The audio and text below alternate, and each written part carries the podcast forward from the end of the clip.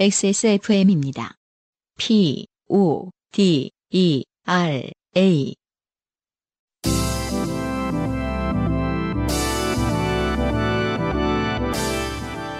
요즘은 팟캐스트 시대.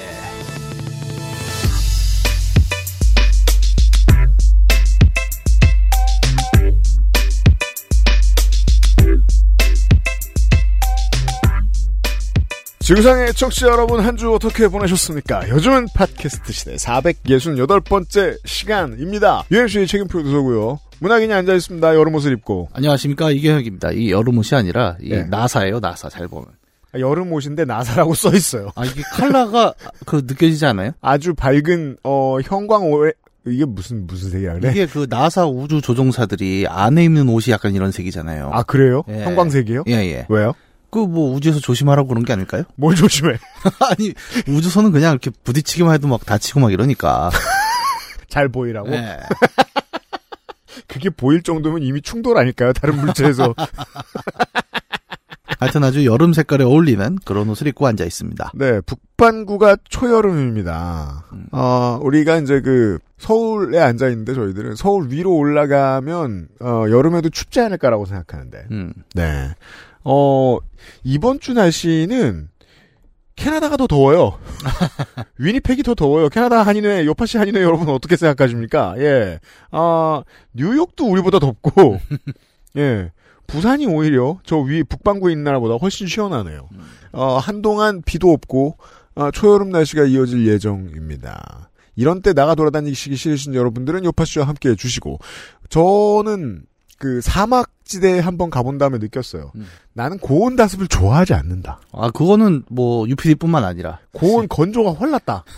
아 다 그렇죠. 그런가요? 예. 근데 너무 바싹 마르고 더운 건 또 싫어하시는 분들이 계시던데, 음. 저는 오히려 그쪽이 낫더군요. 아, 예. 우리처럼 습한 지대 사는 사람들은 지중해 날씨라고 하잖아요. 아, 네, 그렇죠. 약간 해 쨍쨍한데 바싹 마른 날씨에 가면 되게 기분 좋아하죠. 네, 날씨는 공평하지 않습니다. 자연 조건은. 자연 조건 때문에 기분 나쁜 일이 더 많이 생길 때도 덜어 있습니다. 요파시에 사원 보내시는 거 잊지 마십시오. 468을 시작합니다. 세계 최장수 한국어 팟캐스트 방송사 XSFM이 자랑하는 10년 역사의 한국어 예능 팟캐스트. 요즘은 팟캐스트 시대는 여러분이 주인공인 프로그램입니다.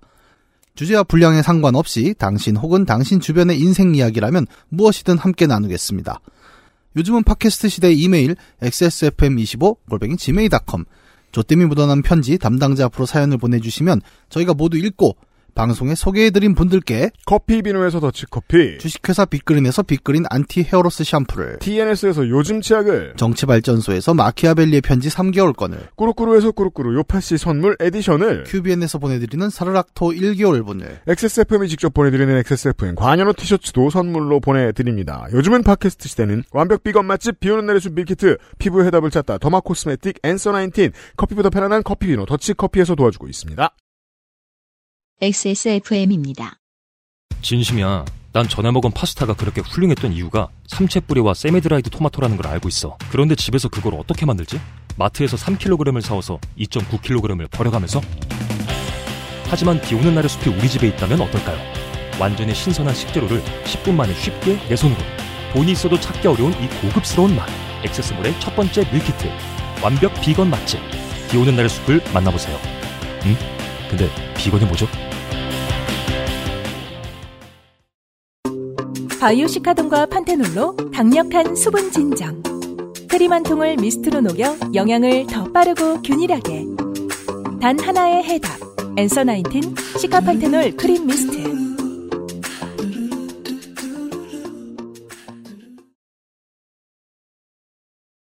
아, 생각해보니까 지난주 수요일에, 어, 한국에 있는 모든 분들이 한번 거하게 좋게 됐었습니다. 지난주 수요일이요? 그렇죠. 예. 네. 저 아직 이거 안 지웠어요. 안전 안내 문자. 아, 예, 예, 예, 예. 행정, 위급 재난 문자. 행정안전부. 06시 41분 서울특별시에서 발령한 경계경보는 오발령 사항임을 알려드림. 아, 저는 아침에 그게 6시쯤에 먼저 한번 오잖아요? 네. 꿈을 꾼 줄 알았습니다. 그래요? 저는 가끔 꿈에서 이렇게 전쟁 나는 꿈을 꾸는 경우가 있는데 아니 아직도? 아니 아니 저는 어렸을 때부터 계속 그랬거든요. 난 상병 꺾인 뒤로부터는 그 꿈 하나도 안 꿨어. 어, 저는 군대 문제가 아니에요. 그래요? 항상 이렇게 도시에 사이렌이 울리고 네. 나가면 아무도 없고 이런 꿈들을 좀 꾸는데 아, 그 게임, 게임. 왜냐면 보통의 아포칼립스물을 좀 플레이하다 보면 바로 나오는, 네. 네, 약간 아침에 그 문자를 받고 야 이건 또 뭐야 새로운 intro야 약간 이렇게 반응하고 다시 잤던 기억이 있거든요. 음. 근데 아들이 이제 기겁하고 뛰어와서 깜짝 놀랐었죠. 청소년들은 이런 데에 굳은 살이 없죠. 네. 예. 우리 나이 또래만 해도 평생 겪은 일이라. 음. 사실 저는 뭐, 저, 지난주 그 할 때도 얘기했습니다만, 저는 아무 생각 없었거든요. 아 근데 그게 더 무서운 거죠. 그러니까 우리가 그 늑대가 나타났다 양치기 소년 이야기를 하는 이걸 게 999번 거짓말하고 앉았으니, 네. 그러다 걸리고 앉았으니. 정말 이러다 진짜가 나타나면 큰일 나겠구나라는 생각도 좀 하는 거죠. 그죠. 네. 대비 꽤 안 되겠구나. 네. 네. 아무튼, 어, 그날, 그, 어, 회사 안 나갈 꿈을 꾸고 계셨던 많은 청취자 여러분. 네. 후기 같은 거 써주시면 감사드리겠고. 네. 오세호 씨의 후기가 와 있습니다. 자, 음. 이런 거 찾아주시는 분이 나타날 줄 알았죠? 예, 항상 우리 청취자분들 보면 뭐 얘기하면은 엄청 찾으세요. 우리 지난번에 우레메 얘기도 한번 아, 그랬죠. 그렇죠. 예. 순식간에 나왔습니다. 네. 안녕하세요. 오세호라고 합니다. 컬링 사연이 너무 재밌어서 찾아보다가 이 경기 자체가 레전드라 한창 빠져서 봤네요. 역시 대한민국 선수들 경기력 끝내주네요. 그건 그렇고 강명철 씨의 드립은 아 찾으셨어요.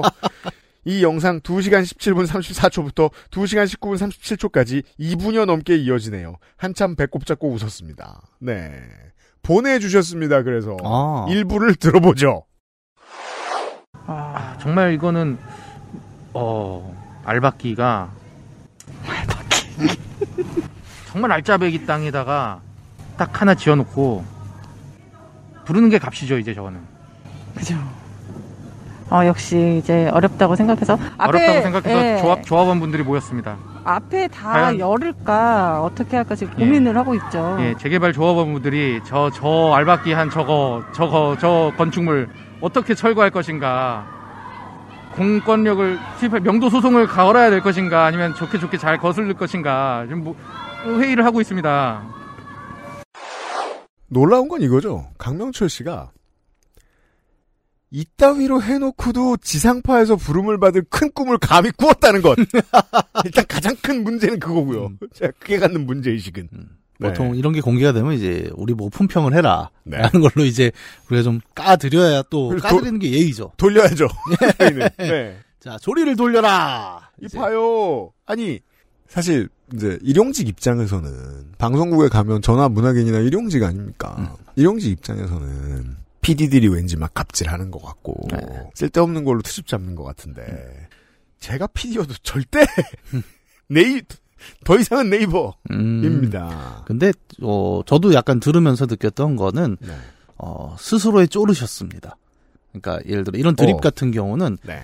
에, 정말 자기가 자신 있고 이 분위기가 어색하지 않으면 자연스럽게 칠 수 있어요. 근데 지금 보면 명도 명도 소송 이렇게 아, 그렇구나, 그렇구나, 건 그렇구나. 맞아, 맞아, 그러니까 맞아. 끊임없이 자기 안에서 싸우고 있는 겁니다. 그 드림맨이 있고 아, 정상맨이 그렇죠. 있어요. 맞아요, 맞아요.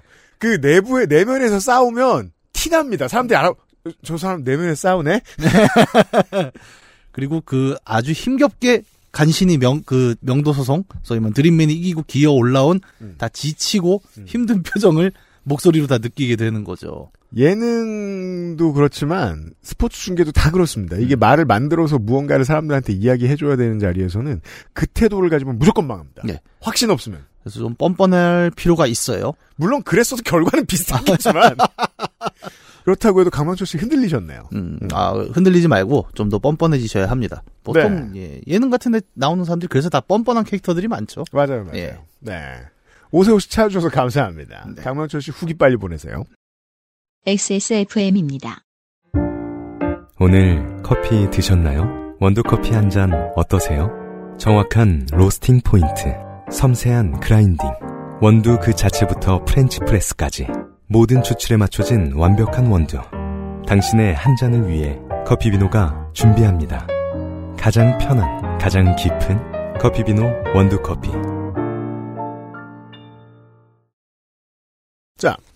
익명 사연으로 이번 주 요팟시의 문을 열겠습니다. 어, digital nomad 장르 되겠습니다. 안녕하십니까. 다시 열심히 듣기 시작한 30대 후반의 아빠 겸 직장인 박모입니다. 어, 인트로가 좀 다르네요. 그 한나라당당으로 시작을 안 하네요. 그니까요. 왜 굳이 이렇게 혼날 말을. 여튼. 제 아들은 올해 초등학교 3학년이 되었습니다. 초등학교 3학년이 10살인가요? 9살인가요, 이제? 10살이죠. 10살. 아, 이- 근데 오, 이제 또 6월부터 나이가 바뀌죠. 그렇잖아요. 네, 그럼 아홉 살이 되나요? 9살? 아. 아. 8에서 9살 정도 되겠죠. 아무튼, 네. 어, 10년 육아하느라 고생하셨습니다. 음.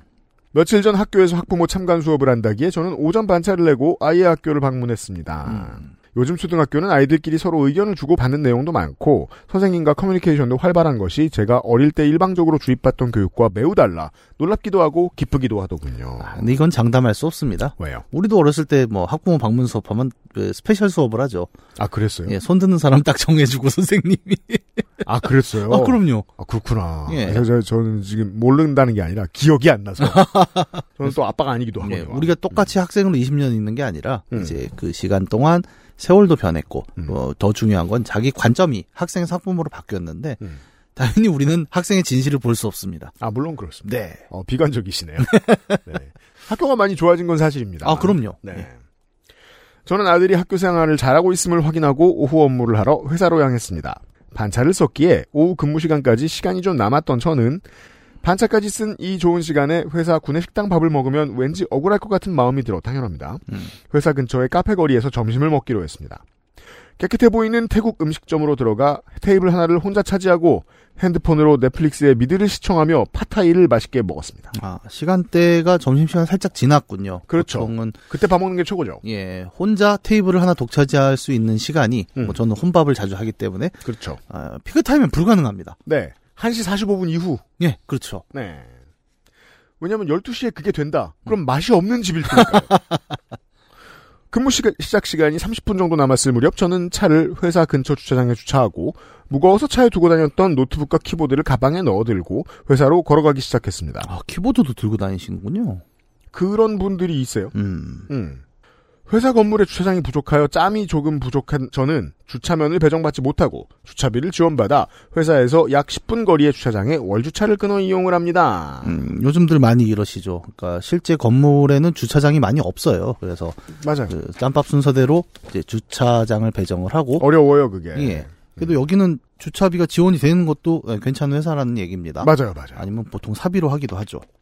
걸어가는 동안 아까 밥 먹으면서 봤던 드라마를 다시 이어보기 시작했습니다. 한 10분이 남았기에 걸으면서 보면 깔끔하게 한 편을 끝낼 수 있을 것 같았습니다.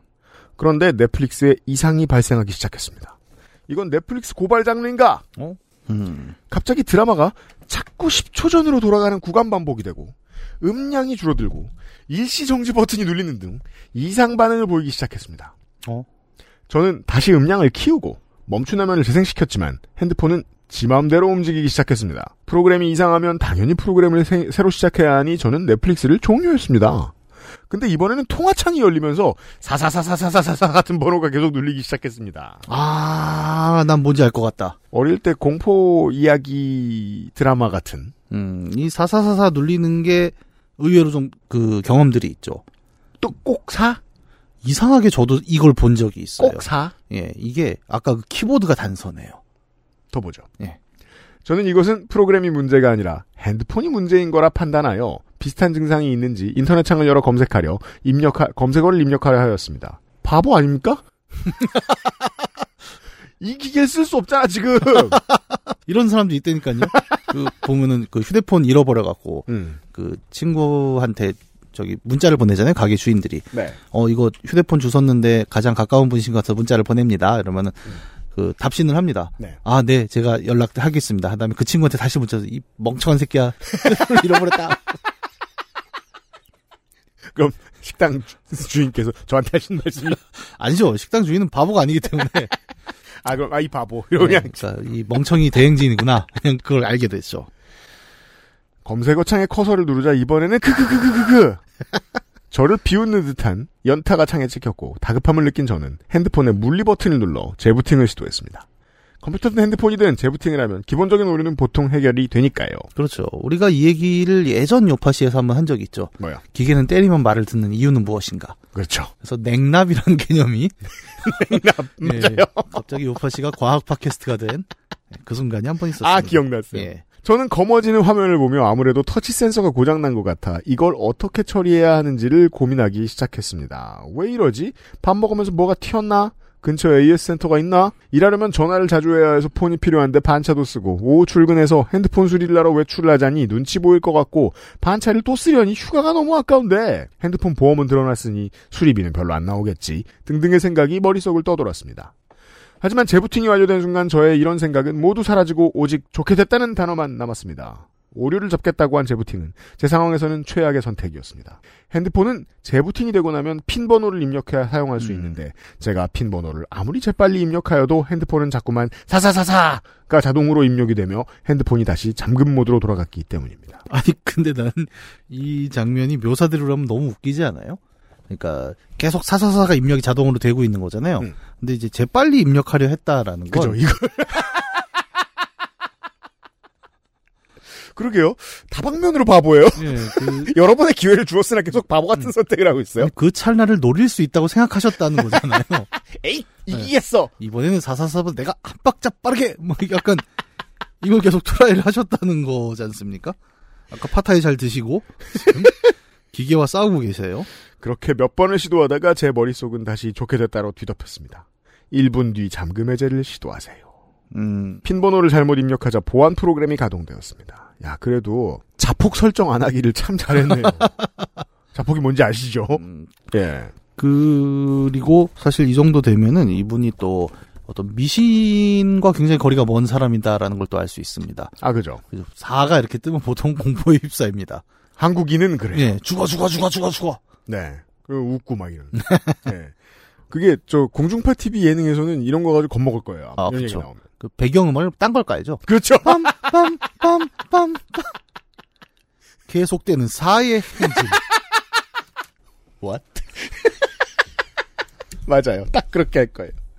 1분 뒤 다시 잠금 해제를, 해제를 시도하자 똑같이 사사사사가 입력이 되며 강제 잠금 시간은 5분으로 늘었고 회사 입구에 도착한 그 순간 그 시간이 10분으로 늘었습니다. 제 머릿속은 복잡해졌습니다. 아, 아땡폰은 이렇게 되면 폰 버려야 되던데 갤땡시도 그렇게 되는 건가? 그렇게 되면 핸드폰에 있는 자료는 마이크로카드에 있는 사진은 건지겠지만 전화번호부와 사람들과 주고받았던 메시지가 날아갈 텐데 화면이 안 열리면 새로 핸드폰을 사도 자료를 옮기기 어렵지 않나? 등등. 안드로이드도 당연히 클라우드 백업이 있잖아요. 그렇겠죠. 그걸 알면 이렇게까지 멍청하게 그런가? 네. 그러니까 이게- 이게 전체적으로 이제 네. 그 지력이 낮다. 음. 예. 아니, 네. 저는 좀 의견이 다른 게 사람이 누구나 살다 보면 음. 그 멍청의 늪에 빠지는 순간이 있어요. 어, 그럼요. 예, 그러니까 평소에 지력이 뭐 80이다. 음. 근데 한번 그 늪을 밟으면 네. 정말 바닥을 모르게 떨어집니다. 아, 그렇죠. 그죠. 예, 그걸 이제 조금 전문 용어로 우리가 패닉이라고 하고. 계속 그러니까 한, 한 시간 동안 계속 멍청해지다 보면 나중에 슬랩스틱도 해요. 네, 정말 그렇죠. 미끄러져 넘어지고. 그럼 주변에서 이해를 못 하죠. 근데 거기에 내가 설명을 나 내가 지금 그 멍청이 위기 상태야. 뭐. 설명을 하기도 난감한. 그래서 보통은 마지막에 이불킥을 하는 걸로 끝내는 그렇죠. 예, 그런 라이프 사이클들이 패닉 있죠. 멍청함. 네. 아, 그래요. 합리적인 추론입니다. 네. 패닉 멍청함에 빠지셨습니다. 저는 최악의 상황을 막기 위해 물리 버튼으로 핸드폰을 재부팅하지 않고 종료를 시켜보려 했으나 이마저도 PIN을 눌러야 가능했습니다. 음. 저는 초조해져서 얼른 사무실로 올라가 컴퓨터로 지식인에 물어봐야겠다 했습니다. 23년도에도 지식인은 애용됩니까? 어, 요즘은 모르겠어요. 저는 이제 지식인을 안 쓰거든요. 그러니까 이제 레전드 답변가들이 이제 막 그 돌아가시고 그렇죠. 지식인도 벌써 한 20년이 된 거거든요. 네. 그리고 어, 요즘은 정말 물어보면 이제 광고하시는 분들이 먼저 오시기 때문에 음. 그리고 답변이 그렇게 빠르지도 않고요. 음. 그냥 그냥 구글 검색이 제일 무난하죠. 요즘 같은 경우는. 그렇군요. 예. 사무실에 도착한 저는 또 다른 난관을 마주했습니다. 제가 다니는 회사는 자율 좌석제를 실시하는데 아. 책상을 사용하기 위해서는 앱으로 빈자리를 확인해야 하고 좌석을 예약해야 하는데 핸드폰이 먹통이니 빈자리를 확인하기도 어려웠습니다. 아, 맞아요. 이게 요즘 우리 삶은 정말 그냥 핸드폰이 나의 신체 혹은 자아잖아요. 그니까요. 예, 핸드폰 없으면 어디 인증도 안 되고 네. 입장도 못 하고 버스도 결제도 못 못하고 예, 밥도 예. 못 먹고 예. 네 주차도 못 하고 음. 지하철도 못하고 그러니까 그런 의미에서 애플이나 삼성은 사람의 몸을 파는 걸 수도 있어요, 정말. 그렇습니다. 예, 신체 일부를 그냥 파는 거죠. 맞아요, 맞아요. 괜히 생필품이 아닙니다. 예. 아침 일찍 출근했으면 아무 빈자리에 앉으면 됐겠지만 오전 반차를 쓰고 오후에 출근했으니 빈자리가 몇 없어 자리도 못 찾겠더군요. 바로 상무님 근처 자리는 비어 있었지만 그 자리는 가능하면 피하고 싶었습니다. 거기가 비는 데는 이유가 있습니다. 야 이거 되게 웃기겠다. 고정 자리인 사람이 몇 명 있는데 그 사람 주변으로 자리가 안 붙을 때, 야. 그리고 어, 그 생각도 해야 돼요. 상무 정도 임원급이지 않습니까? 음. 임원급이 이제 아무리 자율재석대라 해도 음. 이제 자기 방이 없이 음. 밖에 나와 있으면 네. 이미 빈전 상한 양반이죠. 아 그럴 수 있죠. 그 예. 회사에서는 맞아요, 예, 맞아요. 그런 네. 사람 옆자리에 앉는 건 정말 위험한 일이죠. 히스테리와 싸우게 됩니다. 네. 저는 같은 부서 동료들에게 상황을 설명하며 주변에 빈자리를 수소문하고 다녔습니다. 동료의 도움으로 상무님과 다소 떨어진 위치에 자리를 잡은 저는 도와줘. 아니 나는 동료들이 도와서 여긴 피해야 돼라는 게 어쨌든 공감대가 있다는 거죠. 그렇죠. 맞아요. 대단합니다. 가방에서 노트북과 키보드를 꺼내고 사물함에서 거치대와 사무용품을 꺼내오는 등 자리 세팅을 마쳤습니다. 노트북 전원을 누르는 동안 핸드폰을 들여다보니 이게 웬일입니까? 핸드폰이 정상적으로 동작하고 있었습니다. 음, 아, 문학인의 추측이 맞는 것 같습니다. 그러네요. 야 앞에 내가 좀 더 얘기했으면 스포가 될 뻔했네요. 예, 네. 그 얘기였습니다. 네. 저는 혼자 조용히 가슴을 쓸어내었습니다. 핸드폰을 수리하려 시간을 내지 않아도 되고 수리비를 아낄 수 있다는 생각에 안도감이 들었습니다. 열심히 일을 해야겠다며 윈도우에 핀을 입력하는 순간 저는 얼굴이 달아오르며 쥐구멍을 찾고 싶어졌습니다. 제가 입력하는 윈도우 핀 번호가 노트북 모니터가 아닌 핸드폰에 입력되고 있었습니다. 음, 그러니까 여기까지를 보니까 이제 상황이 이해가 되네요. 아하, 상황이 이해되기 시작했습니다. 저는 multi pairing이 가능한 블루투스 키보드를 이용 중입니다. 1번은 노트북, 2번은 핸드폰, 3번은 태블릿에 연결이 되어 있지요. 키보드가 핸드폰과 연결된 채로 가방 안에서 버튼이 무언가에 눌리고 있었던 것입니다. 야, 좋아요. 이게 여기까지 들어보니까 우리 요팟시가 음. 확실히 그 next generation에 들어간 게 네. 우리 사실 이게 같은 카테고리로 묶일 수 있는 게 한 번 방송이 나간 게 있어요. 뭐요? 그 에어팟이 소리가 밖으로 새 나가는 케이스 있었죠. 그렇죠. 음. 예. 결국 블루투스 generation이라는 거죠. 아, 맞아요. 예. 그러니까 우리의 많은 좋게 됨들이 그래서 낙엽더미에서 제 목소리로, 네, 그걸 네. 찾으셨던. 예. 그리고 얼마 전에 그 뭐야 저 민가 민중가요가 그냥 나갔던 케이스도 있고 아, 그렇죠. 사무실에서 뭐 야한 게 나간 케이스도 있고 네. 결국 우리가 얘기하는 많은 좋게 됨이 pairing 말림. 네 pairing의 문제로 귀결되고 있다는 어, 놀라운 진실을 발견하게 됩니다. 식당에서 넷플릭스를 볼 때는 키보드가 차에 있었으니 영향을 줄 리 없었고 가방에 키보드를 넣고 걸어 다닐 때는 가까이 있었으니 자동으로 연결됐던 거죠. 이래서 제가 multi pairing 키보드를 multi pairing하지 않습니다. 아 진짜요? 예. 너는 한 기계에만 종속되도록 어 돈 많이 쓰는 바보죠 저는. 그 실제로는 multi pairing 키보드 여러 대가 예. 그냥 집 컴퓨터에 연결이 돼 있습니다. 끝. 해커예요? 그, 그런 해킹 나오는 영화들 보면 왜 키보드 계속 다른 거 쓰지 않습니까? 그건 해커는 그 영화에 나오니까 그런데 영화에 안 나오는 다른 사람들로서는 이제 키보드 덕이 있죠. 해커라서 그렇게 되는 게 아닙니다. 예. 저도 가끔 겪거든요. 예. 뭐가 자꾸 입력이 돼. 음, 기계식 키보드는 눌리는 상태로 그 스위치가 고장나는 경우가 극히 드물어요. 그럴 네, 리가 맞아요. 없거든요. 예. 그래 보면 이제 그 키보드 장에 이렇게 세워놓은 놈이 아직 켜져 있고 이러는 일이 좀 덜어 있긴 있습니다. 음. 네. 아마 조금 더 시간이 흐르면 아마 이 호러 장르로 갈 거예요, 이게. 그러니까 나는 누르지 않았는데 누가 눌렀는가. 아, 예, 그러니까 블루투스 그 호러 장르. 보스턴 다이내믹스의 로봇을 이제 블루투스로 연결해 놨는데 예. 얘가 사람을 자꾸 죽이는 거야. 아니면 pairing이 걔가- 잘못됐다. 예, 걔가 키보드 가서 막 사사사사사 누르고 막 이렇게 사람이 바보가 되는 것이구나. 저는 동료들에게는 그냥 폰이 괜찮아졌다고만 하고 말았습니다. 이거 아, 설명 못 한다니까요, 이거. 폰은 괜찮았어요. 폰, 폰 입장에서 짜증나죠. 자세하게 설명하기엔 좀 창피하더라고요. 그러는 와중에 웃기는 부분은 내가 바보된 이야기는 요파시로 보내야지라는 생각이 드는 겁니다. 저도 백안청 이후에 몇화 만에 일반 청취자에서 애청자에 가까워지고 있는 것은 아닐까 하는 생각이 듭니다. 네! 사연 감사합니다. 이런 이야기였어요. 네. 그러네. 문화인이 짚어주니까 이제 알겠네요. 이런 사연 점점 늘어나네요. 네, 정말 어 뭐랄까요? 확실히 우리가 진짜 진짜 진짜 디지털 시대에 음. 들어오다 보고 음. 또 어떻게 보면 이런 것들이 아, 아이들에게는 웃기지 않을 거예요. 왜냐하면 아이들에겐 일상인 뭔가가 될 수 있으니까요. 그죠. 그러니까 우리만 해도 이게 없다가 생긴 기술이지 않습니까? 블루투스 같은 게. 근데 어, 그러니까 아무래도 적응이 아이들만큼 쉽지는 않을 거예요. 네. 근데 아이들은 이런 오류를 뭐 일상적으로 겪기도 하고 음. 그러니까 뭐 그냥 그러고 말았어라고 할 걸 우리는 아 창피해. 아 이거 뭐지? 아 이건 모르겠어. 맞아요. 그러니까 일상의 이슈가 될 수밖에 없는 세대들이 여기에 그냥 꾸물꾸물 모여 있는 것은 아닌가. 아, 세대론이 맞는 게 이게. 예. 저도 생각해보면, 현재까지의 블루투스 기기들이 가진 가장 결정적인 결함이에요. 음. multi pairing을 할 때 누가 누구랑 pairing이 됐는지 직관적으로 알기가 힘들다. 아, 그쵸. 그러면 저 같은 꼰대는 음. 아 됐어 2.4.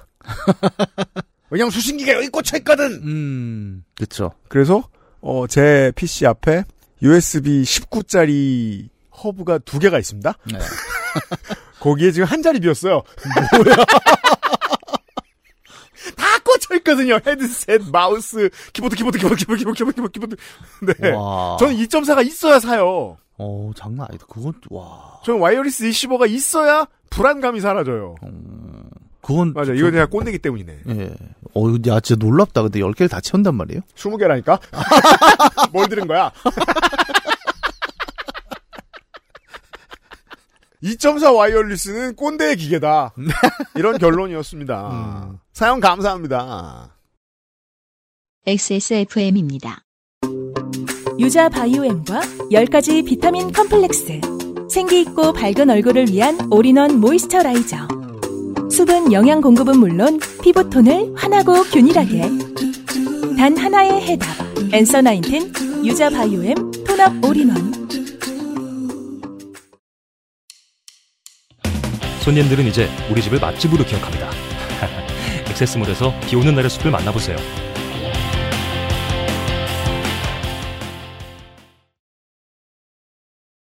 다시 기억해봐도 김선우 씨의 340회 사연은 아주 어, 훌륭한 사연이었습니다. 그 곰탕을 먹는데 앞 테이블에서 어, 우리 처음 만났을 때 기억나? 노래방에서? 아니 노래방 말고 갈비집. 아니 거긴 땡땡동이고 그 사거리에서 우회전하면 김밥집 있잖아 골목에 있는 거 김밥집 재작년에 없어졌잖아. 내가 작년에 그 근처 갔다 봤는데 아니야 거기는 땡땡 김밥이고 거기 말고 땡땡 김밥 있잖아 거기 재작년에 없어졌어. 네 이상한 대화를 들으신 게 사연이었죠. 음. 아 주제는 그거였죠.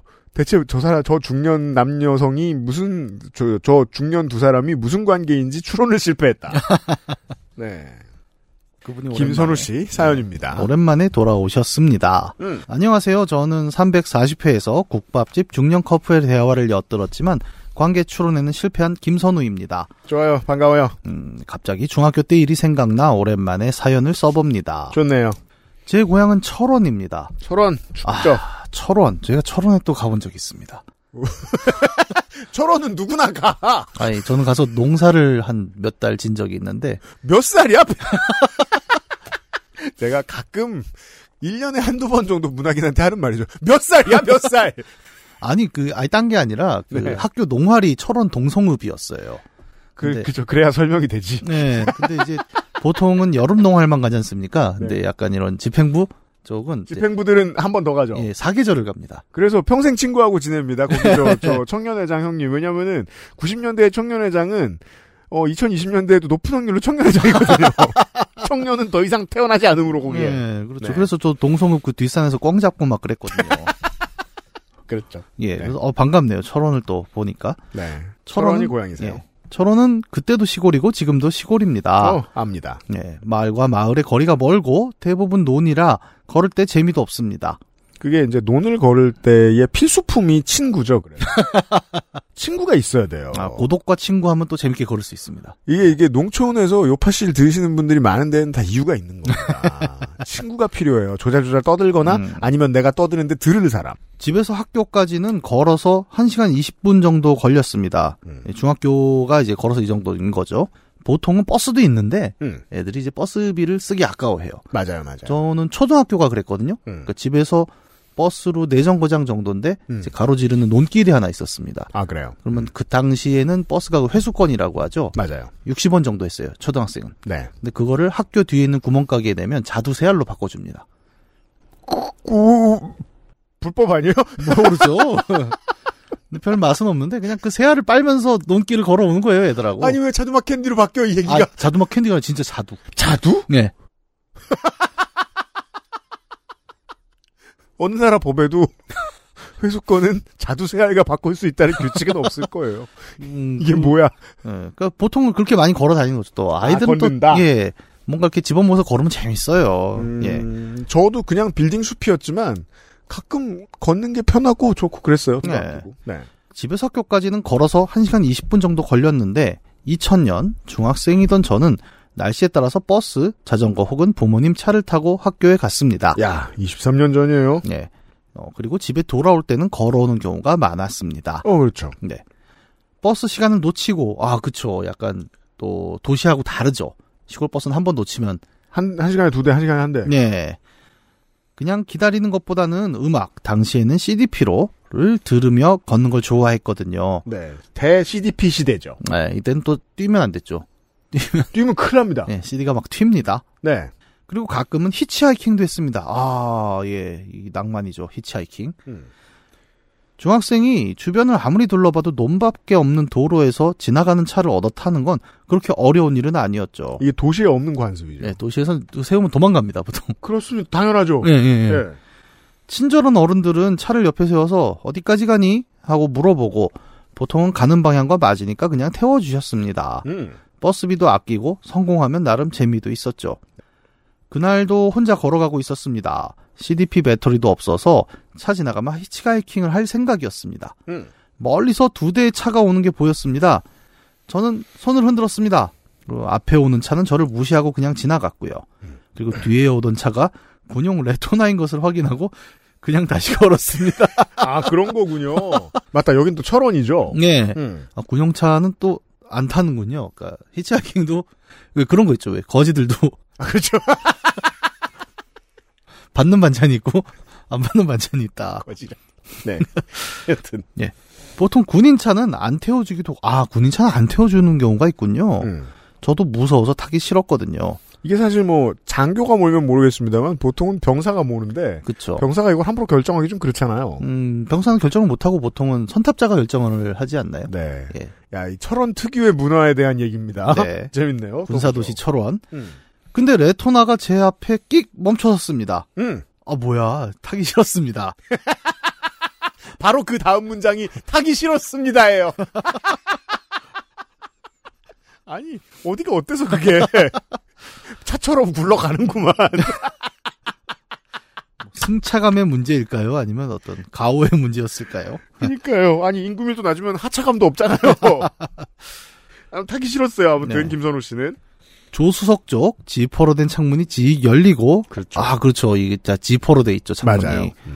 굉장히 힘든 표정의 군인이 어디까지 가니? 라고 물어봤습니다. 음. 전 괜찮아요. 아 이 군인은 어떤 심정이었을까요? 괜찮아요, 쩔어. 라고 대답했습니다. 군인은 다시 어디까지 가냐고. 라고 물었고 저는 땡땡리요 라고 대답했습니다. 조수석 군인이 운전석 군인에게 보고했습니다. 아, 어? 김선우 씨의 이 글이 아주 유려한 게 중학생이 보는 시야에서 그 이 명사들이 나열되어 있죠. 네. 왜냐하면 조수석 군인과 운전석 군인은 영 다른 사람이지만 알 바 아니잖아요, 중학생은. 그렇죠? 예, 네. 중학생 입장에서는 이 관계를 모를 수밖에 없죠. 음, 군 경험이 없는 분들을 위해 부가 설명을 드리자면 음. 조수석 군인이 보통 높은 사람이죠. 그렇죠. 네. 하지만 중학생이 봤을 때 조수석에 앉은 사람은 조수입니다. 조수구만. 네. 조수가 운전자에게 보고했다. 음. 그러더니 갑자기 조수석에 타고 있던 군인이 문을 열고 내렸습니다. 예. 저는 이해할 수 없었습니다. 음. 아, 왜 저 사람이 내리지? 저 사람이 내리고 내가 타는 거야? 도대체 왜? 제가 가장 좋아하는 식인종과 선교사 시츄에이션이 되었습니다. 정해져 있기 때문에 민간인을 태우기 위해 군인이 내리는 상황. 그러니까 이 상황이 그거잖아요. 그러니까 운전자가 더 높다. 운전자한테 이거 어떻게 할까? 그러니까 야, 그럼 뭐 네가 내리고 걸어와. 약간 그렇게 보신 거겠죠. 추가 해설을 들어봅시다. 그리고 그 군인은 본인이 앉아있던 의자를 뽑았습니다. 그렇죠. 이게 제가 알기로 지금 군대는 이 레토나 안 쓰는 걸로 알고 있거든요. 그래서 이걸 모르실 거예요. 더 보죠. 그리고 턱짓을 하며 말했습니다. 군인 타. 저는 그제서야 이해했습니다. 저 음. 군인 차에는 뒷좌석 문이 없고 음. 조수석 의자를 뽑아야만 들어갈 수 있다는 것을요. 그렇습니다. 쿠페 형태죠. 보통의 쿠페는 접고 땡기는데 지금 뽑아요. 이게 그, 어, 고속도로에서 버스 전용 차로를 악용하기 위해 개조된 SUV가 있죠.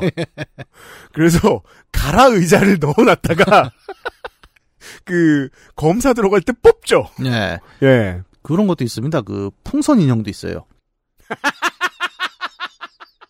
혹시 노래방 인형인가요? 이렇게 풀럭대는 그 세 명 타고 있는 것처럼 이렇게 만드는 풍선 인형이 있는데 허장성세. 그거를 돈 주고 사는 사람이 있더라고요.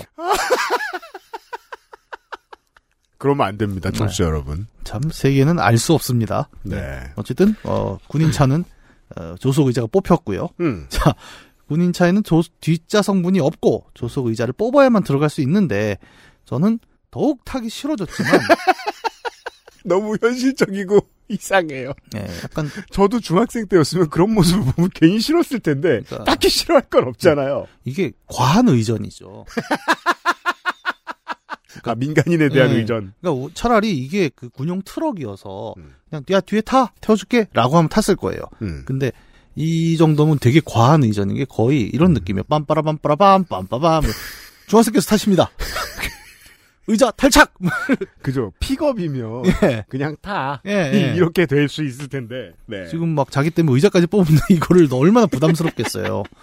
그래서 너무 타기 싫었지만 저렇게까지 고생하셨는데 또 안 탈 수도 없었습니다. 음. 저는 뽑혀 있는 조수석 의자를 잡고 레토나에 올라갔습니다. 음. 그리고 처음 타본 군인차는 굉장히 딱딱했습니다. 네. 늘 타던 엄마 차에는 카오디오도 있고 자 무엇이 없는지를 반대로 설명해 주고 계십니다. 네. 푹신한 가죽도 있고 그랬는데 군인차는 철판대기밖에 없었습니다. 그렇죠. 뭐 전투 효율을 위해 많은 걸 배제하죠. 아마 무전기는 있지 않았을까 싶은. 아, 본의 아니게 어, 현충일 주간에 이런 이런 군대 사연을 소개하게 됐습니다. 그 다음 문장이 아주 압권이네요. 쾌쾌한 냄새도 났던 것 같습니다. 아, 당연하죠. 사병이 그런 것까지 신경 쓰게 생겼습니까 지금? 군인들도 표정이 어두웠습니다. 너무 잘 설명하고 있어요. 중학생의 시선으로. 굉장히 관찰력이 뛰어나십니다. 네. 아무 말도 없이 덜컹거리며 차는 달렸고 제가 말한 목적지에 도착했습니다. 음. 다시 조수석에 군인이 내려서 본인이 앉아있던 의자를 뽑았습니다. 저는 내리면서 제발 이 모습을 아는 사람이 보지 않기를 빌었습니다. 아 하차감이 나빴어요. 그리고 내린 후에 감사하다고 인사를 드렸습니다. 군인은 짧게 군인. 그래. 라고 대답하고 다시 의자를 끼웠습니다. 그리고는 가버렸습니다. 네. 이거 되게 시적인 사연이에요. 생략이 많아요. 그러니까 나는 이, 근데 이해가 돼요 다. 이 벌판이 왠지 그런 황야 같은 느낌이에요. 그러니까 음. 황량하게 바람 부는 이 벌판에서 군용차가 한 대 확 옵니다. 매드맥스 같은 장면이죠. 어 그렇죠. 타. 그렇죠. 어, 자, 자리가 딱 뽑아서 타. 그렇죠. 도착했더니 내려. 그렇죠. 어떻게 보면 우리 지난주 사연이었나요? 그 할리 데이비슨 아저씨 한참 얘기를 했는데 아 네. 예, 그 무뚝뚝한데 사실은 따뜻한 친절한. 예, 이런 군인이었던 거죠. 물론 매드맥스에서 보면은 그렇게 해서 타면 피주머니가 됩니다만 이 군인은 좋은 사람이었습니다. 예, 아니 이분은 네. 그냥 어, 말투와 표정이 딱딱할 뿐이지 사실은 그렇잖아요. 예, 네. 굉장히 따뜻한 마음씨 아닙니까? 네. 예. 그리고 휙 군인은 가버렸습니다. 아, 다행히 아무도 본 사람은 없었고요. 저는 그 이후로 히치하이킹을 하지 않게 되었습니다. 자, 군인 개 싫어요. 어, 슬퍼. 저는 당시 짧은 머리와 큰 키 때문에 종종 군인으로 오해받곤 했습니다. 음. 아, 그죠. 철원이니까요. 예. 네. 그런 모습을 친구들이 종종 놀리곤 해서 참 이상하죠. 친구들은 놀립니다. 대체 왜 군인이 놀림받을 직업이라고. 그러니까 약간 그런 거예요. 별명 군인. 아, 막 웃고 막. 맞아. 아니 이게 국방부에서 알면 이거 항의 들어오셔야 되는데 이 정도면. 어, 지금 생각해보니 참 재밌는 추억이네요. 이제는 어디에서도 히치하이킹 같은 건 상상도 못 하겠습니다. 네. 긴 글 읽어주셔서 감사합니다. 가정의 평화와 로또 당첨을 기원하겠습니다. 네. 어, 로또에 대한 방송이 그 아실에 준비되어 있고요. 몇 달내로 들으실 수 있고요. 이거예요? 이거는 스피또라고 긁는 어. 복권인데, 음. 어, 이것과 관련된 방송이 준비된 게 있습니다, 아, 저희가. 이건 뭐 그 아실에서 확인하시고요. 네. 그래서 지금 저, 우리 테이블 위에 긁은 복권 두 개가 놓여져 있는데, 어. 예, 문학인 이거 보고 이상해 하시길래, 방송 때문에, 아. 네, 테스트 해 본 거죠. 자, 어, 이 중학생의 마음, 음. 우리가 현충일 주간이잖아. 예. 군대 얘기. 이때만 허락되는. 저는 어 서울에서 군대를 나왔습니다. 네. 네. 아, 자대가 서울에 있었습니다. 음. 그 서울에서 가장 군인이 하는 의미 없는 짓들 중에 하나가 아, 초병입니다. 음. 하지만 군부대의 초병은 중요하죠. 예. 그리고 항상 훈련이 돼 있어야 됩니다. 음. 보초 서는 일은. 제가 새벽에 초병을 나가는 곳은 언제나 건너편엔 초등학교가 있었습니다. 그 초등학생들이 쳐들어올까봐 아, 경계를 하는 것도 아니고. 위험하죠. 네. 낮에, 어, 훈련을 하러 나갑니다. 음. 그 초등학교가 있는 데에 바로 보이는 곳입니다. 예. 초등학생들이 점심을 먹고 유유자적하고 있는 때입니다. 예. 웬 초등학생 하나가, 어, 훈련을 하고 있는 저희들을 향해서 우유를 던집니다. 아, 그쵸. 초등학생은 투척 무기를 쓰죠.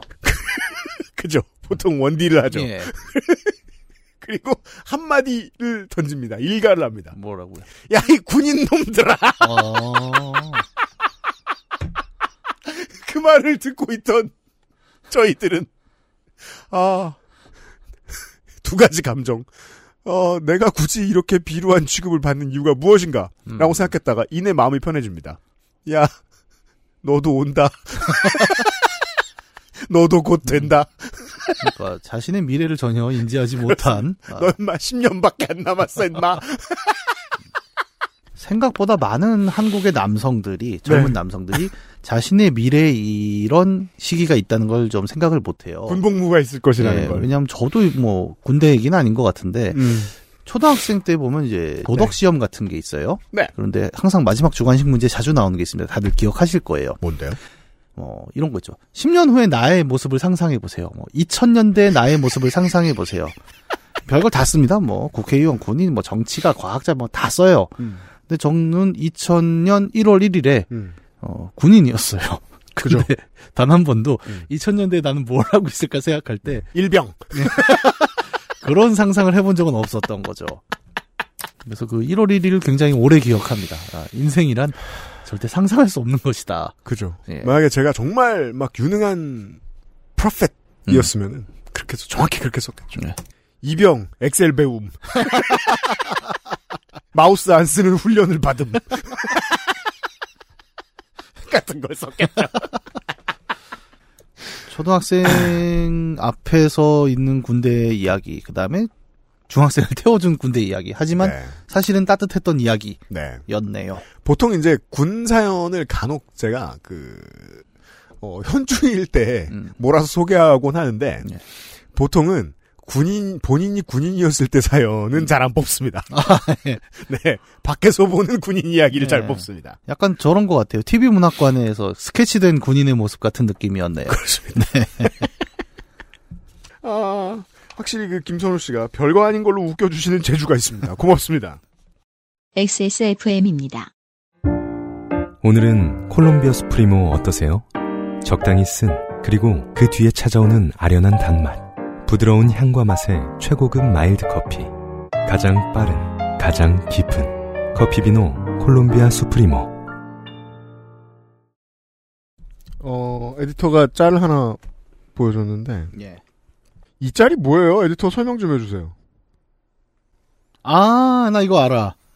이게 뭐냐면 지금 왼쪽이 잘렸는데 음. 그한 군인이 훈련에서 되게 심각한 표정으로 이렇게 경계를 서고 있습니다. 사주 경계를 총을 네. 들고. 음. 근데 그걸 되게 불쌍하다시 비웃고 가는 초등학생이 초등학생. 어. 썩소를 하고 있는 장면이거든요. 아 그런 사진이 일단 왼쪽에 있고 네. 비포 애프터인 것 같은데. 네. 그리고 에, 오른쪽에 있는 사진이 음. 그 초등학생이 군대 가서 자기 사진 올린 거예요. 아 이거예요?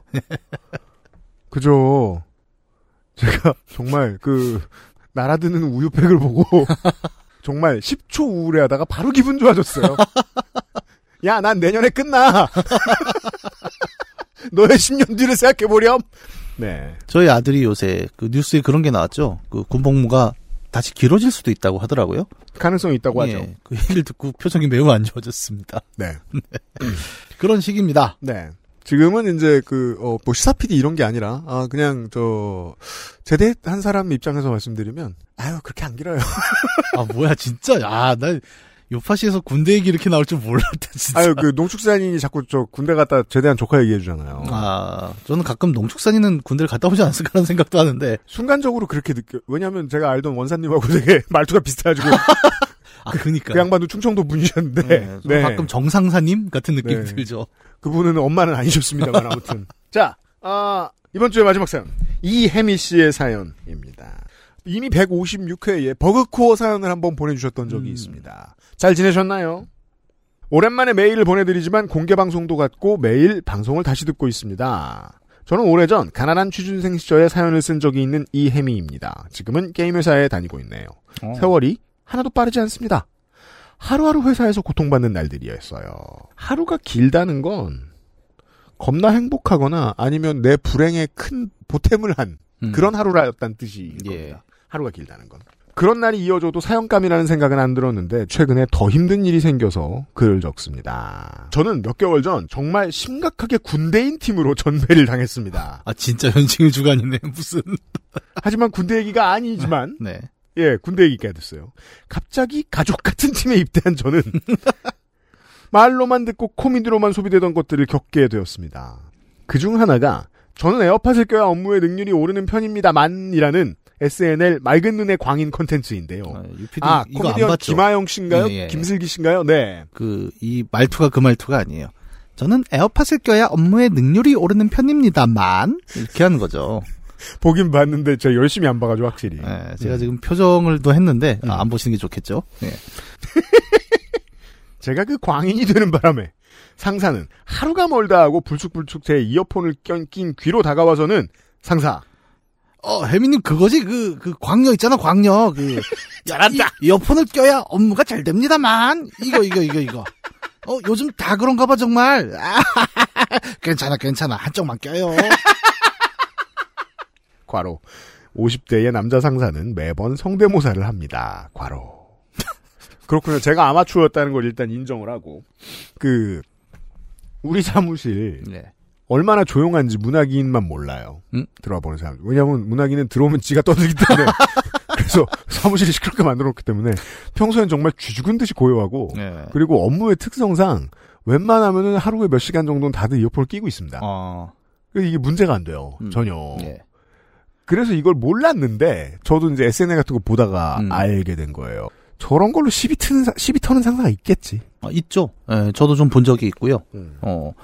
근데 뭐, 요즘 회사들도 이럴까 싶기도 해요. 요즘도 워낙 그게 또 보편화됐지 않습니까? 음. 사실 그리고 사실 저는 좋은 변명이라면 요즘에 나오는 블루투스 이어폰들은 음.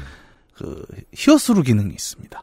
히어스루 더 잘 들리거든요. 아 그렇죠, 그렇죠, 예, 그렇죠. 예. 네, 차라리 저 같으면 아 이거 히어스루인데요? 라고 이야기할 것 같거든요. 그죠, 그죠, 그죠. 뭐 저도 요새는 회사를 안 나간 지 오래돼 갖고 음, 음, 분위기 잘 모르겠습니다만. 그죠. 그 noise canceling이 나오고 얼마 안 돼서 이제 히어스가 잘 되는 제품들도 많이 나오기 시작을 해가지고 네. 그렇게 얘기해도 되고. 음. 근데 이미 이혜미 씨는 설명을 하셨어요. 심각하게 군대인 가족 같은 팀이라고요. 예. 음. 라고 하며 저를 괴롭히시는데요. 저는 다른 건 몰라도 이어폰은 포기할 수 없었습니다. 음. 왜냐하면 요파 씨를 들어야 일의 능률이 올라가니까요. 에 이건 거짓말이죠. 이게 맞는 말일 경우는 딱 하나밖에 없습니다. 네. 겁나 단순 반복 업무. 음. 일 경우에는 남의 이야기에 정신을 파는 게 꽤 도움이 됩니다. 네. 예, 저 제가 팟캐스트를 틀어놓을 때는 언제죠? 산더미 같은 설거지를 앞에 두었을 때 어. 같은데 쏙쏙 들어오죠. 예, 예. 음. 설거지엔 요파 씨.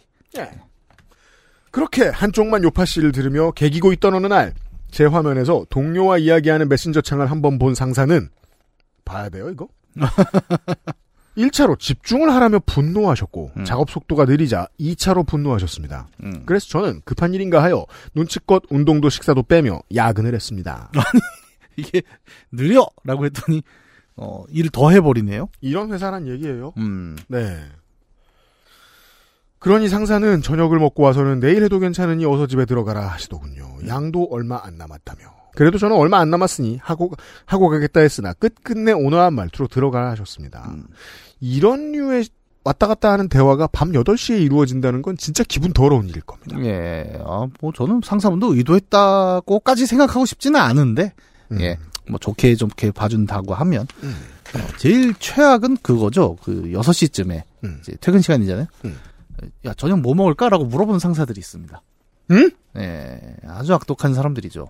저녁 먹고 갈래 정도까지는 맞죠. 예. 에디터 웃고 있는데요. 회사 다니는 사람들 많이 겪으셨을 거예요. 그리고 음. 옛날 사람들일수록 그게 되게 당연한 어떤 문화? 네. 그러니까 저녁 안 먹고 가? 가 굉장히 이상하게 던져지는 질문이 되는 순간들인 거죠. 아, 그러니까 그런 이런 기본적인 논리를 이해하지 못한다는 거 아니에요. 늦게 가는 것도 서러운데 저녁까지 먹고 가라니. 내가 굳이 구내식당에서 너희랑 이걸 음. 먹어야겠니? 음. 예, 약간 그런 시절이 있었는데 요즘도 그런지는 잘 모르겠습니다. 이건 진짜 근데 시대의 문제가 아니라 야, 이거야말로 company by company겠죠. 그렇습니다. 네. 이혜미 씨는 확실히 운이 없습니다. 네. 더 보죠. 다음 날 저는 아침에 미리 단체방에 회사 보건 안전 교육을 듣고 오겠다 적었습니다. 이런 거 들어야 될 거 많죠. 네. 예. 그러나 팀 전체 회의가 끝나는 시간과 교육 시간 시작 시간이 맞물려 초조한 시간이 이어졌습니다. 결국 회의의 끝쯤에 교육을 같이 가는 동료에게 연락하려고 제가 핸드폰을 보는 순간 상사는 폭발했습니다. 그라데이션 분노라고 할까요? 조곤조곤한 척 말을 하는 말투의 상사는 상사. 에이, 사람들 말하는데 핸드폰을 봐? 아니 아니 지금 폰을 왜 보냐고 왜왜 어? 아, 잘한다. method. 아니, 제가 옛날에 옆에서 말했을걸요? 딱 한 번, 지금 폰을 보냐는 말을 들은 적이 있어요. 예. 저보다 뭐 한 10살 많은 사람이 음. 있을 거예요. 근데 술자리였고 분위기가 좋았어서 뭐라고 못했거든요? 예. 근데 제가 그날 집에 가면서 다짐했어요. 한 번만 더 이런 말 들으면, 음. 그땐 때리자. 그게 누구든. 음. 그게 누구든. 예. 그 어르신들이 그런 게 있어요. 조금 소위 말하는 뭐 좋게 표현해서 어르신, 나쁘게 표현하면 꼰대죠. 음. 어, 예전에 그 개그맨 박명수 씨가 그 유행어 한 거 있죠. 내 위주로 해. 약간 이거. 예.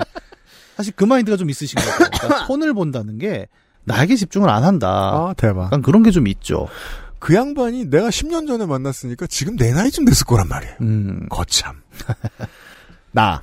아이, 저 교육 가려고 상사. 아 그러니까 지금 뭐가 중요하지 않은 거야, 모르는 거야. 어? 사람이 왜 그렇게 책임감이 없나? 내가 일 빨리 끝내야 되는 걸몇 번을 얘기해, 몇 번을. 근데 아직도 그거 하나 붙잡고 있으면서 뭐? 교육을 가? 지금 그게 말이라고 한 소리야? 어?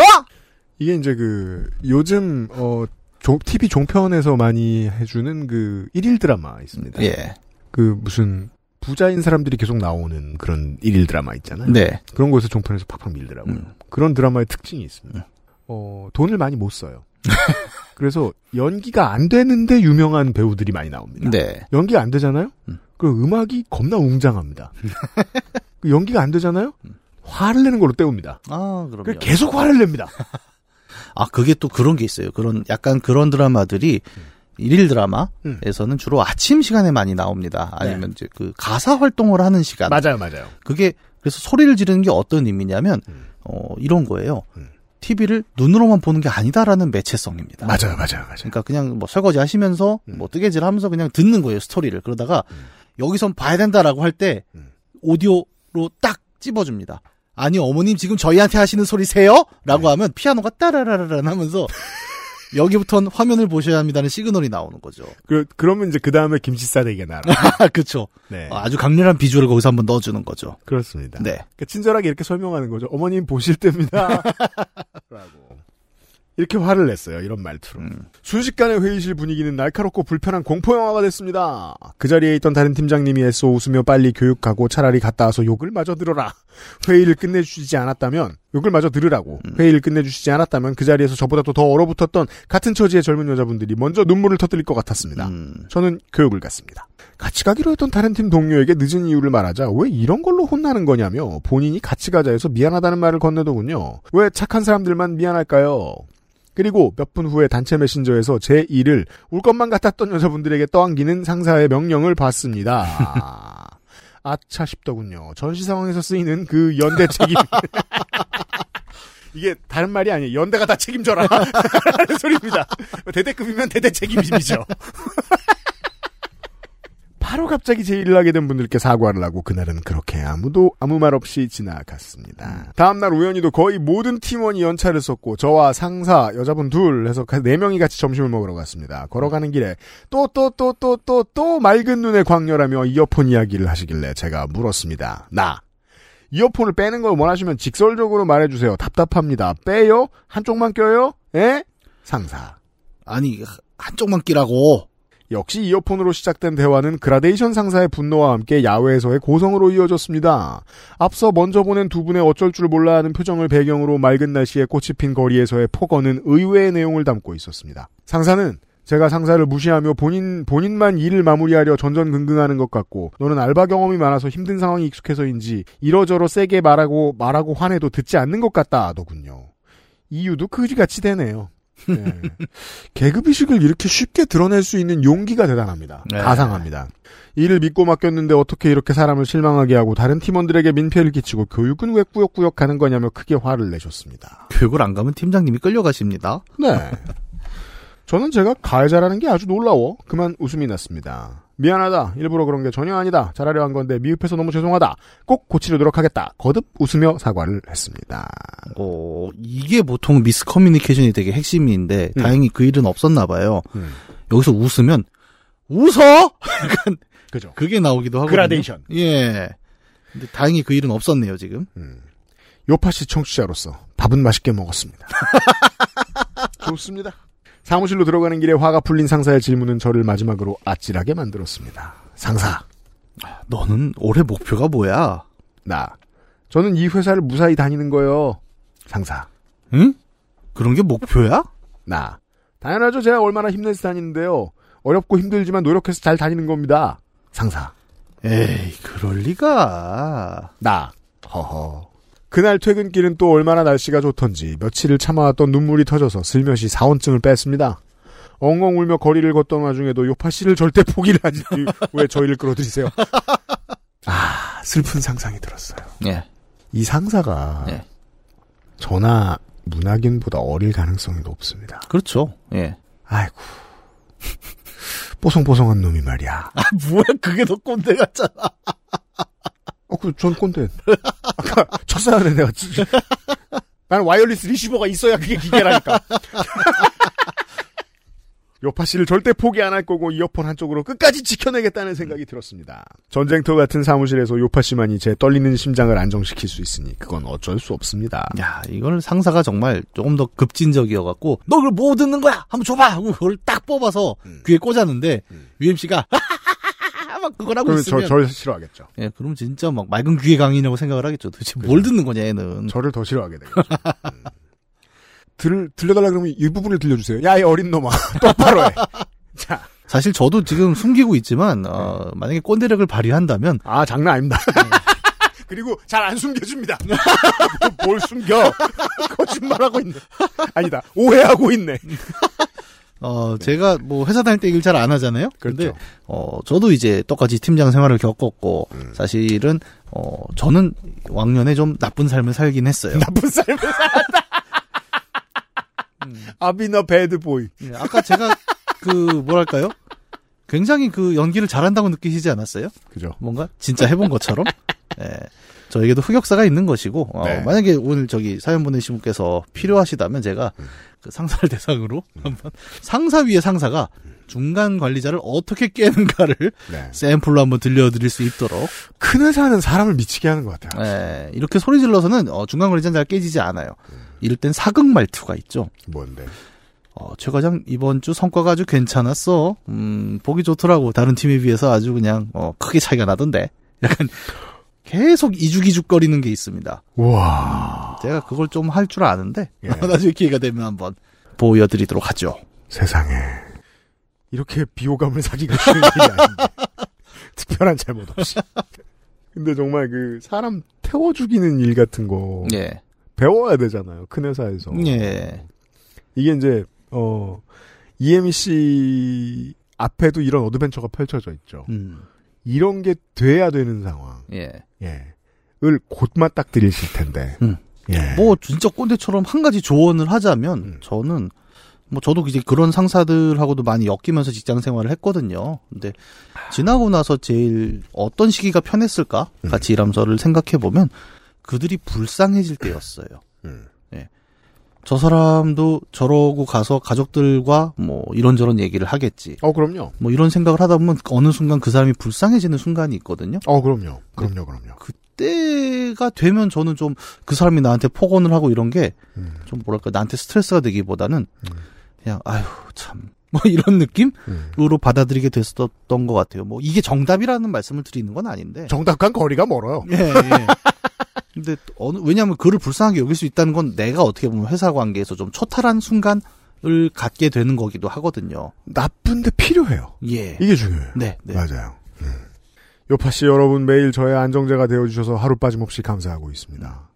집에 전화 상담 업무를 하는 불쌍한 안사람과 토끼 음. 같은 강아지 두 마리가 있기 때문에 돌아오는 평일에도 얼마 못 자서 무거운 몸을 일으킬 겁니다. 음. 세상의 모든 불면증 환자와 감정 노동자가 조금 더 행복한 사회가 왔으면 좋겠네요. 읽어주셔서 감사합니다. 이혜미 드림. 아, 실제 인생 빡센 사람은 남편이셨네요. 어, 여기도 장난 아니겠군요. 예. 하, 감정 노동합니다. 아, 제가 음. 또그 예전에 인터넷 서점 일할 때 음. 이제 그 저희는 회사의 콜센터가 같이 있었습니다. 음. 그 센터 직원분들이 한 100분 되시죠. 네. 제가 제가 결혼 때였나? 그 한번 100분을 모시고 저녁을 한번 먹은 적이 있었는데 오, 네. 죽을 뻔했습니다. 왜요? 정말 술을 얼마나 드시는지 이게 스트레스 업무잖아요. 이쪽 네. 업무가. 그러니까 기본적으로 주량들이 되시고 감정 노동 술 담배 부르죠. 예, 그리고 한번 저 마셨다 하면 그러니까 본인들만 마시지도 않아요. 음. 너이 자식아 결혼한다면 거의 제 입에다 병을 거꾸로 꽂아 넣으시는데. 근데 저 정말 되게 성격들도 좋으시고 재미있어서 잘 지냈거든요. 근데 그분들이 이렇게 스트레스 받는 걸 저는 이제 신입사원 때 그걸 하거든요. 2주간 콜센터에 가서 제가 전화를 받습니다. 음. 별거를 다 봅니다, 진짜. 음. 제가 아직도 잊지 못하는 게 자기가 무슨 음반을 샀는데 음. 자기 숫자 7을 좋아하는데 바코드에 7이 두 개밖에 없어갖고 환불하겠다. 뭐 이런 사람들도 있었고. 우와. 음, 어떤, 어떤 녀석은 문제집을 다 푼 다음에 지우개로 지우고 나서 환불하겠다 그러고. 홀리해. 네. 근데 뭐 저기 뭐야 뭘 하면 막 팀장 나와, 부장 나와. 막 애들이 그런 걸 합니다 고등학생이. 와. 야 정말 그때 성격 많이 배렸는데. 이혜미 씨보다 남편을 더 걱정한다는 사실을 저희가 전해드리면서. 아니에요. 근데 이게 그 회사 생활하는 사람들이 그게 있어요. 그러니까 특히 게임 회사라고 말씀 주셨잖아요. 음. 외부에서 보는 게임 회사의 이미지와 실제 자기가 팀에서 겪고 있는 게 상황이 너무 다를 수가 있거든요. 그러니까 특히 이런 회사는 진짜 업무 분위기가 team by team이에요. 상사 만나면 잘 만나면 완전히 좋은 회사고 이상한 상사 만나면 남들 보기엔 어 너 최고의 게임 회사 막 이러는데도 지옥같이 다니는 사람들이 있습니다. 아, 그러니까 그런 얘기 들었어요. 예. 더 억울한 거죠. 음. 나의 힘듦을 아무도 못 알아주는 겁니다. 네. 당장 아까 멘트 보니까 장난 아니던데요? 왜냐하면 어떤 불행은 돈으로 메꾸지 못하거든요. 예, 예. 예. 어, 돈의 문제가 아니라 그 화기애애한 팀 그것만으로도 인생이 위안이 되는 어떤 순간들이 있고요. 아, 그럼요. 네, 어떻게 보면 이 이야기를 지금 팀 안에서 이어폰을 하나를 꽂고 들으신다면 네. 어, 저는 조금이나마 위안이 됐으면 좋겠습니다. 이렇게 어, 현충일 주간의 두 개의 군대 얘기였습니다. 자, 어, 지난달에 시원치 않아서 공심위원장을 바꿨습니다. 지난달에 월장원 2023년 5월에 월장원 후보들을 공천하겠습니다. 아, 그 우리 저기 정상상님께서는 그 네. 컷오프를 잘 못하시는 그러니까요. 후해가지고 네. 약간 그런 느낌 있잖아요. 오늘 또 군대 주간이니까 네. 인심 좋은 행정보급관. 그렇습니다. 아, 야, 다 뽑아. 아, 얘도 좋고 쟤도 좋지 뭐. 그래서 모두가 휴가를 가게 된. 어, 그럼 부대는 누가 지키죠? 아, 내가 지키지 뭐. 봅시다. 네. 아, 저는 세개 정, 아, 네개 정도 뽑을 수 있을 것 같아요. 보죠. 저는 첫 번째로 뽑는 것은 이제 그 저기 뭐야 카페 사장님 네. 그 카트에다가 어, 아메리카노 18잔 463회에 구본빈 씨의 사연. 네 그 병에 막 담아가고 막 난린데 결국 위치 모르고 그렇죠. 우리 또 교수들 그런 거 신경 안 쓰고 네. 시지프스의 아메리카노. 이게 이제 첫 번째 후보로 올리고 싶고요. 네. 어, 두 번째 후보가 그 팝콘 해님. 그렇습니다. 463회 여지원 씨. 예. 헤어질 결심 보는데 옆에서 팝콘 달라고 한 사람. 네, 이걸 제가 읽지는 않았거든요. 그죠. 끝나고, 어, 그 팝콘을 돌, 다 먹은 걸 돌려준 놈. 예. 아, 전 그 들으면서 그 생각을 했어요. 아, 이걸 내가 연기를 했으면 진짜 기깔나게 했을 텐데. 뭐야, 그런 것도 해봤어? 아 니, 아니 연기. 아니, 그냥 오늘은 뭐 해봤다며. 아니, 네. 해, 아니 그, 진짜 해봤다는 건 아닙니다, 여러분. 네. 그, 그게 두 번째 네. 후보고요. 여지원 씨의 사연. 네. 음. 그리고 세 번째로는 그 저기 소개팅 저도요. X. 465회 땡땡년 씨. 네. 네, 소개팅 사연. 어, 네. 소개팅남한테 가서 인사했더니 어, 손가락으로 X를 한 비소개팅남의 이야기. 그리고 어 지난주죠. 그렇죠. 467회 예, 그 속옷. 네. 이건 굉장히 저는 아직도 미스터리가 덜 풀렸다고 생각을 합니다. 허윤성 씨의 네. 어, 미스테리한 윗집에서 날라온 속옷 이야기. 예, 저는 그 속옷이 꼭 윗집에서 내려온 건 아닐 수도 있다. 네. 뭐별 생각을 다 했는데 이렇게 한 네 개 정도를 후보로 공천하고자 합니다. 네. 제가 마지막으로 한 분을 더 뽑자면 네. 467회에 네. 강명철 씨입니다. 좌빨 컬링. 아니 사연. 오, 오늘 신나게 깠잖아요. 그렇죠. 올려드립니다. 네.